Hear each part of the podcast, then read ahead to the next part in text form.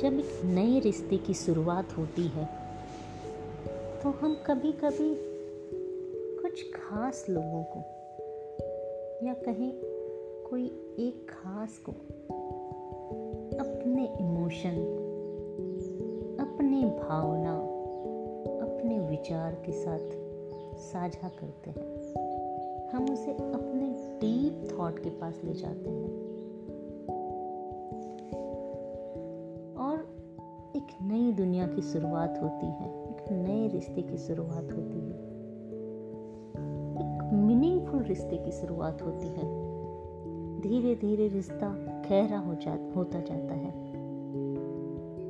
प्यार होता है अटैचमेंट बढ़ता है। और एक ही बहुत ही इनर खुशी की,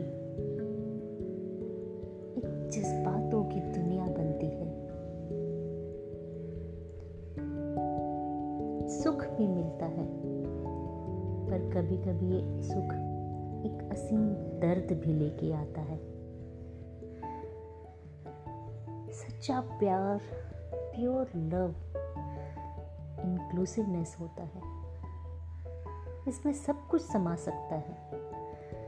पर पता ही नहीं चलता ये दर्द, ये प्यार का दर्द बन जाता है। ये प्यार धीरे धीरे पसेसिवनेस का रूप ले लेता है। एक अटैचमेंट का रूप लेता है। अटैचमेंट रिश्ते की शुरुआत को धीरे धीरे सेल्फ सेंट्रिक बना देती है। खुद तक सिमट लेना चाहती है। हम भूल जाते हैं कि प्यार तो दोनों के लिए होता है। पर अटैचमेंट इसे सेल्फिश बना देता है। और हम जिसे प्यार करते हैं, उसे ही दर्द देना शुरू कर देते हैं।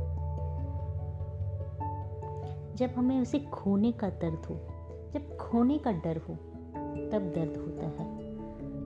और जब दर्द होता है तो उसे भी दर्द दिया जाता है। लव का मतलब दर्द देना नहीं होता है। जिससे आप प्यार करते हैं, आप उसे दर्द नहीं दे सकते। हैं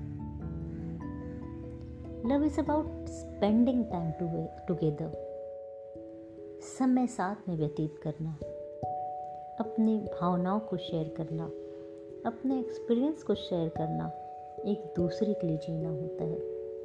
न कि उसे सिर्फ़ अपना बना के रखना होता है।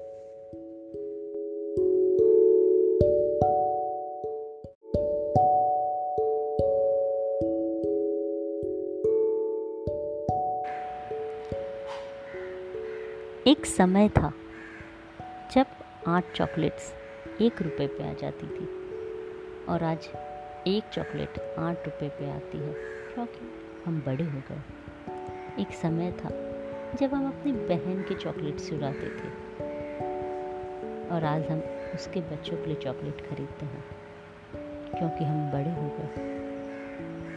एक समय था जब हम ज़ोर से रोते थे, जब हमें कुछ नहीं मिलता था।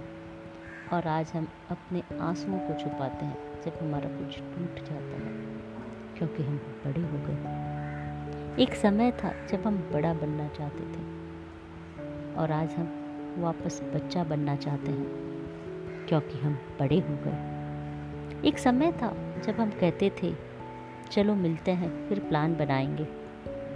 और आज कहते हैं, प्लान बनाते हैं, फिर मिलेंगे।